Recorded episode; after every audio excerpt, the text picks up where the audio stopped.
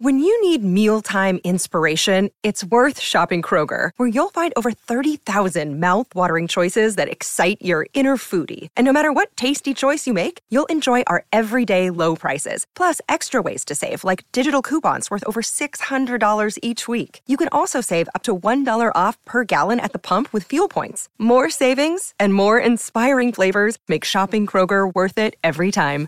Kroger, fresh for everyone. Fuel restrictions apply. Over the Bahamas forms Tropical Depression 12, a swirling band of wind and rain. It picks up moisture and heat, and with them, speed. As its winds reach 39 miles per hour, it becomes a tropical storm and is given a name, Katrina. Along the coast of Florida, a hurricane warning is announced to try to safeguard their property as the governors of Louisiana and Mississippi declare states of emergency. City officials urge those who can to evacuate. Traffic jams snarl the highways as up to 18,000, its 140 mile an hour winds pummel the coasts of Louisiana, Mississippi, and allies in shambles. It is left without power, without drinking water. Many residents are stranded on rooftops. When natural disasters as devastating as Hurricane Katrina strike, it's impossible not to feel helpless. What if it had happened to you, your home, your community? No one did anything wrong. The extreme weather simply wiped out everything in its path.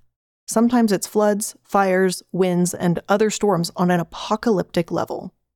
Maybe if you're able to help, that's exactly what you do. Some vendors may offer money, gear, and services. Companies like Microsoft can easily contribute a million dollars without feeling a thing. And citizens have, at times, donated so many goods like diapers that cities have called off the need for donating any further. The outpouring of support towards Hurricane Katrina victims in 2005 was an incredible thing to watch in real time. NPR said that Americans were generously contributing to relief efforts, reaching well over a billion dollars in funding. In more recent years and with more recent disasters, News outlets don't just report on the donations given either, but they tell you the best way to help and list resources available to those that want to support these communities in need. Today I brought back personal hygiene products, and the other day it was towels and sheets and pillows, and the day before that it was water. And it's really amazing the people we can reach and the sheer amount of money that pours in to help our fellow man, right? Unfortunately, though, if there is money to be had, then that means that there are scams to be had too.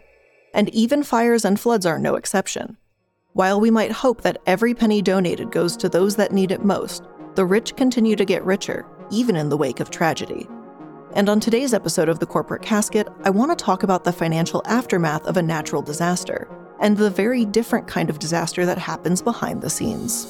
At some point, I will make a major donation. So far, only about 3% of destroyed properties have been searched. This is Keisha and her daughter Ava, and they're a month apart. They had lost Meanwhile, donations are pouring They into lost the their island. home, Here they're being their- unloaded I mean, at a donation their land. drop-off site where many evacuees are gathering food.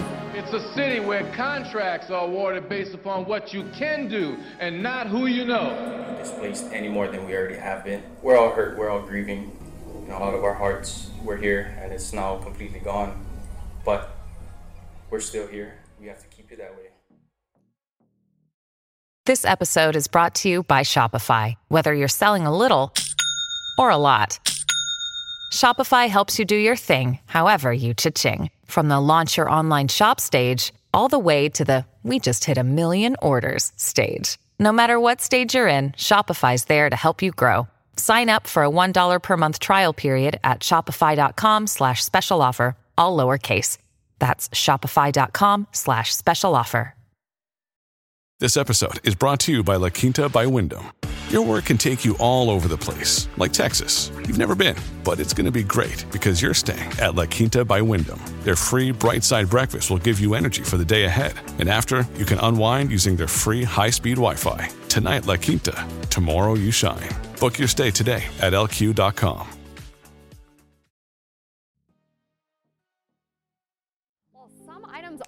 needed, experts say financial donations are what really helps rebuild. In fact, Denver 7's Colette Bordelon explains too many donations piling up often creates what's known as the second disaster.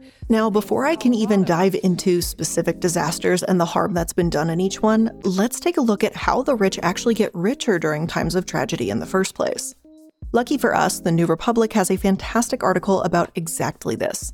Hell, there's even an entire book about this by John C. Mutter, but we're going to work with an abridged version today. First and foremost, disasters don't seem to target rich people. Have you ever noticed that? I mean, just seriously, have you? When we look at footage of floods and fires and tornadoes, how often do you see mansions getting washed away? I'd hazard a guess that this is rarely the case, and there's a reason for it. It's not because wind and rain has a mind of its own, and no, it's not because the rich can afford to pay off the clouds or, you know, some crazy conspiracy like that. This actually has to do more with inequalities of information. For example, there is only some seismologist in Haiti, as Mutter points out. I'm not saying that scientists studying volcanoes should go jump in one for research sake, but this means that the information about dangerous locations isn't always getting to the people that actually live there. It doesn't do people in Haiti any good if a scientist in DC knows all about their earthquake patterns unless that researcher is then channeling that information to proper avenues. You know what I mean? Secondly, the blunt fact of the matter is that the rich can rebuild quicker.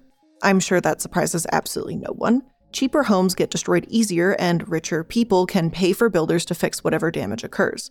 But how would this make anyone richer? Well, we'll get into some specific examples in just a moment, but effectively, all you have to do is follow the money. When donations go to building companies that aren't truly held accountable for actually rebuilding homes for those who, you know, actually need it, it's safe to say that the executives of said companies are the ones actually benefiting. Rebuilding with donation money is profitable, even more so if you take the money and stuff it into your own pockets. This might not be quite as insulting and ridiculous if it weren't for the fact that even in recovery efforts, white people and middle class individuals are more likely to have rebuilt their lives than black people with lower incomes. After Hurricane Katrina, it was called the Tale of Two Recoveries. And as recently as 2021, the New York Times has published articles about how disaster aid favors white people. Quote, Roy Vaccine and Charlotte Biagas lived in a modest one story home about a dozen miles apart in southwest Louisiana. When Hurricane Laura tore through their community last August, the damage was nearly identical. A tree crashed through the roof of each house. Neither had insurance. Each sought help from the federal government. At that point, their stories diverged. The Federal Emergency Management Agency, or FEMA, initially gave Mr. Vaccine $17,000 in assistance. Miss Biagas and her husband Norman got $7,000. Their situations are different in another respect. Mr. Vaccine is white, Charlotte and Norman Biagas are black. Why does something like this continue to happen? Why have we done nothing about it? Unfortunately, research does show that despite the same or similar amounts of damage, FEMA treats white folks and people of color very differently. And I shouldn't be surprised, but I am still disappointed, just to put it mildly. But let's take a look at how this has played out in a variety of disasters and how extreme it has become. We'll go ahead and start with one of the worst Hurricane Katrina. When communities are rebuilt, they must be even better and stronger than before the storm. Within the Gulf region are some of the most beautiful and historic places in America. As all of us saw on television, there's also some deep, persistent poverty in this region as well.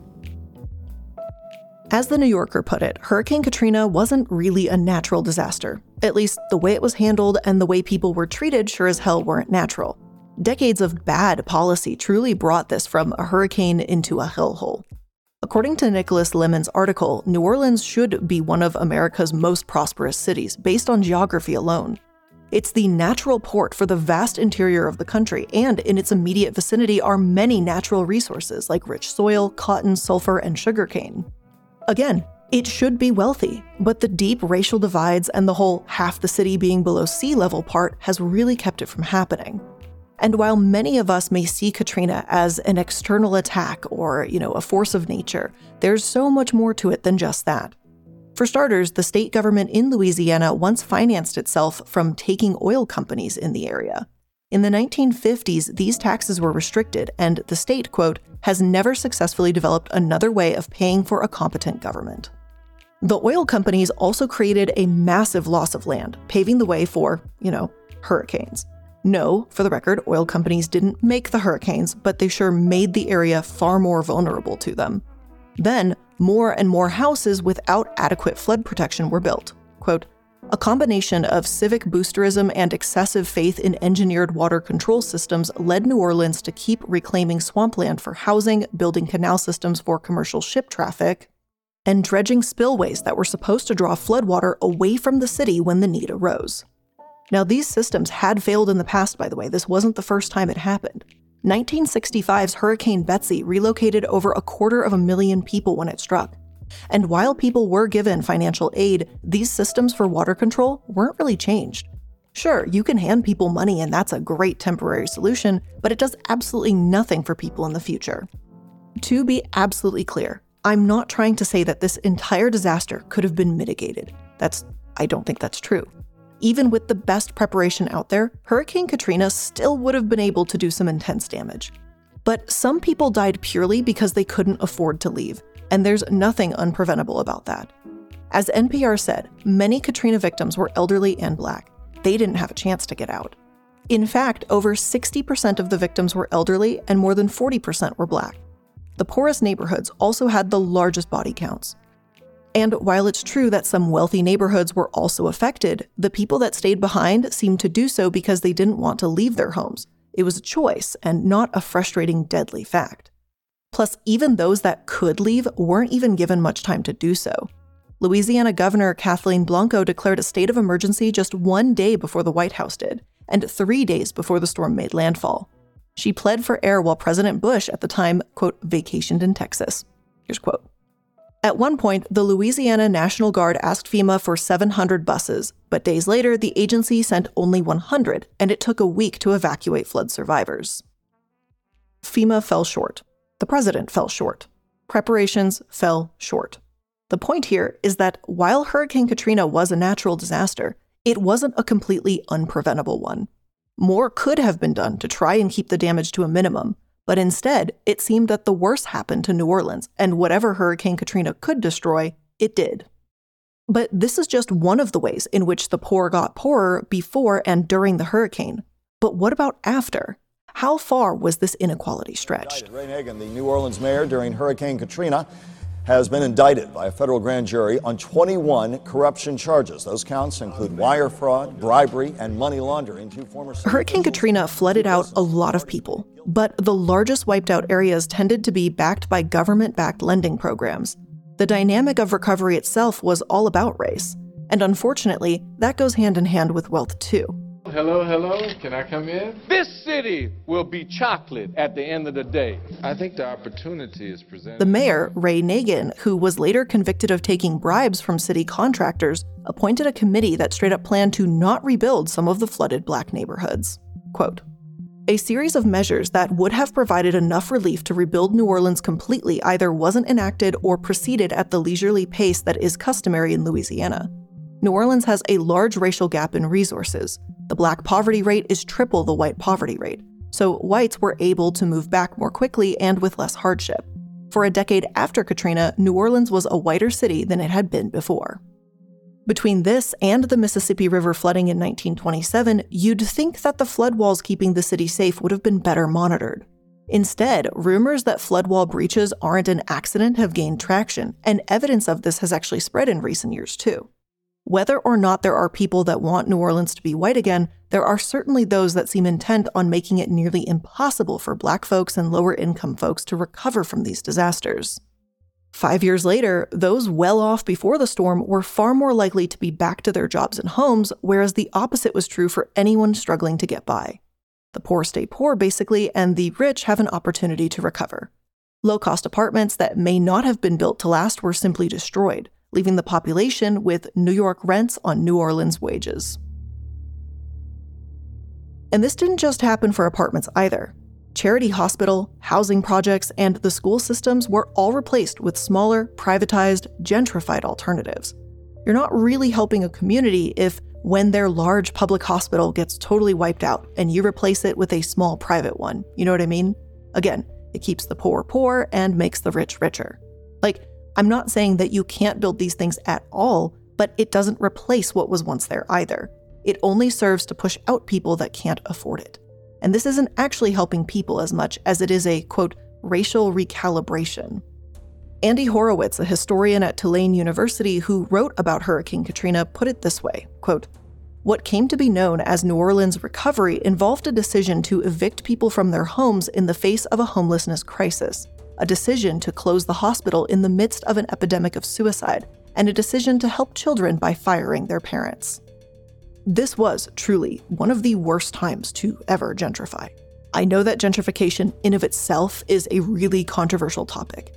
People want their Starbucks and their cute coffee shops, but if it's removing low cost alternatives and other means from lower income neighborhoods, then I don't know if it's really worth it to remove or replace a resource. But in this case, after Katrina, it was so much worse than that. People had their apartments, their businesses, literally everything, entire communities torn to shreds and washed away in the waves. Then they're supposed to, like, what exactly? Come home to a place that they not only can't afford now, but don't even recognize? The public hospital, now private. The school is upside down. The low income housing is now apparently for middle class folks. It reminds me of the Build Back Better line that we hear when rebuilding from natural disasters. The United Nations website has actually mentioned this and specified that it's important to qualify what we mean by better in the first place. Higher standards of safety? Yes, absolutely. But privatized? That's not always better, at least not for everyone. This gentrification of New Orleans pushed poor people and people of color out of the city entirely.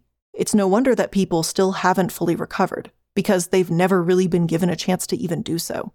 And I cannot imagine how frustrating that must be to simply have everything stripped away and be told to start over from scratch, no matter how much you've built.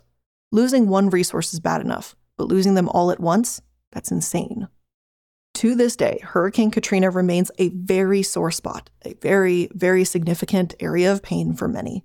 More than a decade after the storm, there were 134,000 fewer residents, 39,000 fewer housing units, and 2,000 fewer businesses.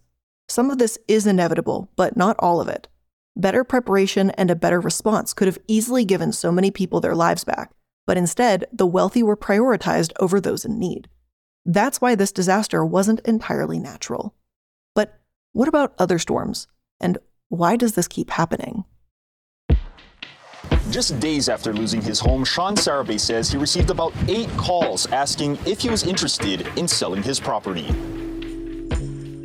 Maybe you would hope that over time we would get better at handling natural disasters with our responses. While Hurricane Katrina certainly is not the only example of the rich getting richer and poor getting poorer phase, we have brought a lot more awareness to these types of situations in recent years.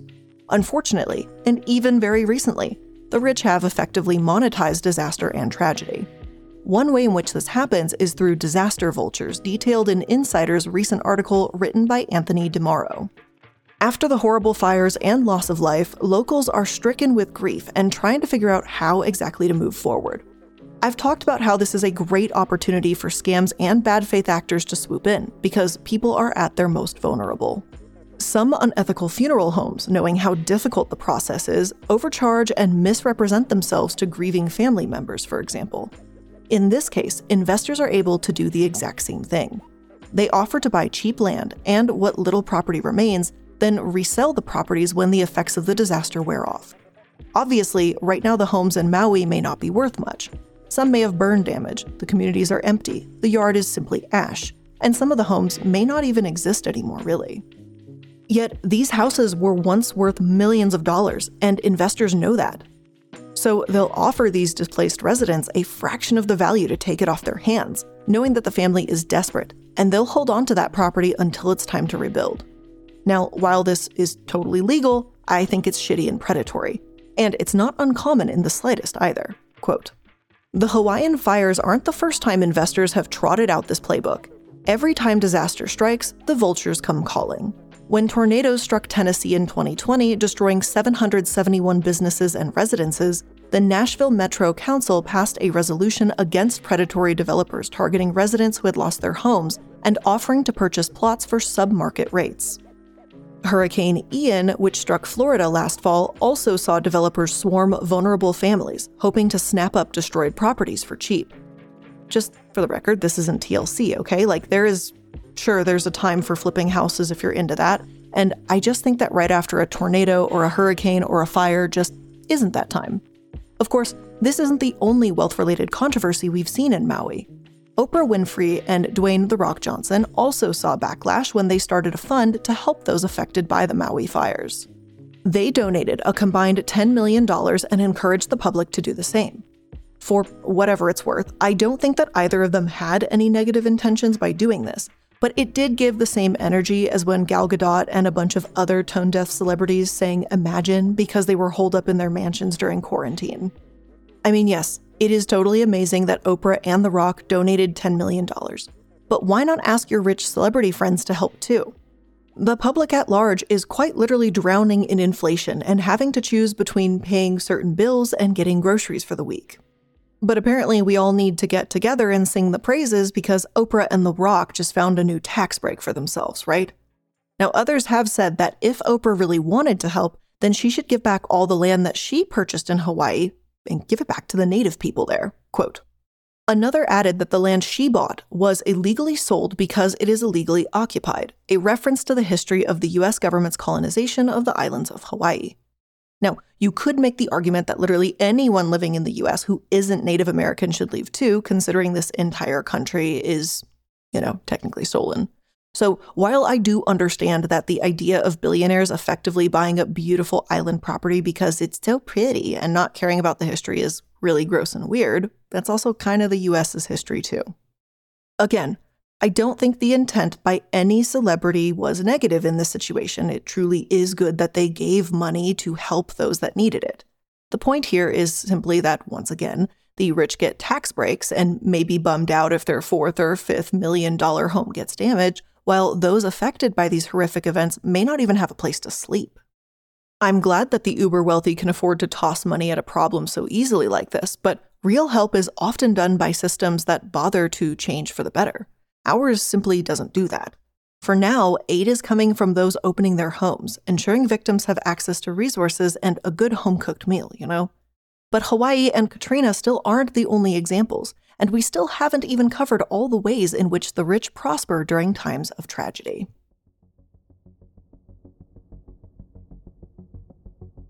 Here's what really sucks the uber wealthy cause climate disasters, and the uber wealthy can escape them unscathed. I mean, think of that. These extremely uber wealthy people like Jeff Bezos with their massive yachts and private jets and all that, they contribute to pollution far more than an average person. The CEOs of oil companies, those that advocate for fossil fuels and all that shit, the people at the very top profiting from pollution are also the ones that are able to completely escape the consequences of their actions while the rest of us suffer in it. The wealthy have basically made themselves immune to disasters. According to LA Magazine, this goes deeper than being able to afford to rebuild, but it starts with having the best evacuation plans and a private army of first responders. Waiting in traffic to make it out of the city, not happening. You remember that viral video of a family driving through the California wildfires? Heavenly Father, please help us. It looked like driving through literal hell, but are the Kardashians doing that? Absolutely not. They've got a private jet, private firefighters. Quote, with premiums that can reach an additional $8,000 a year, Wildfire Defense Services pay for firefighters who use their own equipment to spray water and fire retardant gel to supplement the work of public first responders. And of course, the private crews will return to remove the gel from homes that survive. End quote. If I had as much money as the Kardashians did and I lived in an area that had frequent fires, yeah, absolutely, I'd be paying for that kind of protection. But it's messed up that the public doesn't have access to it. Money provides an extra layer of safety, and Clearly, natural disasters are no different. The head of an investment firm even told The New Yorker that he keeps a helicopter gassed up at all times and he has a state of the art underground bunker with an air filtration system. Oh, and apparently, when bunkers aren't in use, they make terrific storage facilities for art collections and vintage cars. What an absolutely dystopian world we live in. If something horrific happens, the rich can run into their basements and find solace and safety among their prized possessions, while the poors can deal with it. Yep, but being kept safe is a right, supposedly. Again, I'm not surprised by this, but the more you think about it, the more fucked up it is, especially considering the impact that rich people and businesses have on climate change compared to the everyday person. As Futurism so bluntly put it, climate apartheid is upon us, and only the rich will survive. The richest 10% of the global population is responsible for half of greenhouse gas emissions. But the poorest people, those that contribute the least to emissions, will suffer the most. I am willing to bet all that I have on this. If rich people actually suffered the consequences of their own actions, we would see a lot more green, sustainable solutions out there. Seriously, if the heads of big oil were stuck driving out of these fires, having their homes wiped away by floods, and had some of the worst effects of climate change dumped on their heads, I think we'd live in a different world than we do today. Little kids are taught to deal with the consequences of their actions, but in the world we live in, rich people don't have to. The truly obscenely wealthy can pass those off to the lower class with no repercussions. They can afford to avoid the problem. The United Nations has said the same thing, writing that, quote, the poor also suffer disproportionately from the loss of economic assets. Natural disasters destroy farms, livestock, workshops, and equipment. Families may be forced to sell off assets to meet basic needs. Rural families in drought stricken regions often sell cattle to purchase food. Because the poor are less able to replace these income providing assets, they may fall into long term poverty traps from which they would be unable to emerge. Evidence from around the world, from the Philippines to Ethiopia to Colombia, shows that poverty rates among disaster affected communities often increase. End quote. Keep in mind, this doesn't only harm people for a few weeks, months, or even a few years after a devastating natural disaster. But this can create a domino effect that spans generations. Parents might pull kids from school so they work to help the family. Without education, they can't afford to get a high paying job, and so the cycle of poverty continues. So again, I say don't tax the rich, don't eat the rich, fuck the rich, with the biggest cactus you can find. Hello, hello, can I come in? This city will be chocolate at the end of the day. I think the opportunity has presented itself for me uh, to kind of go down in history as the, the mayor that guided the city of New Orleans through an incredible rebuild cycle. It's a city where contracts are awarded based upon what you can do and not who you know.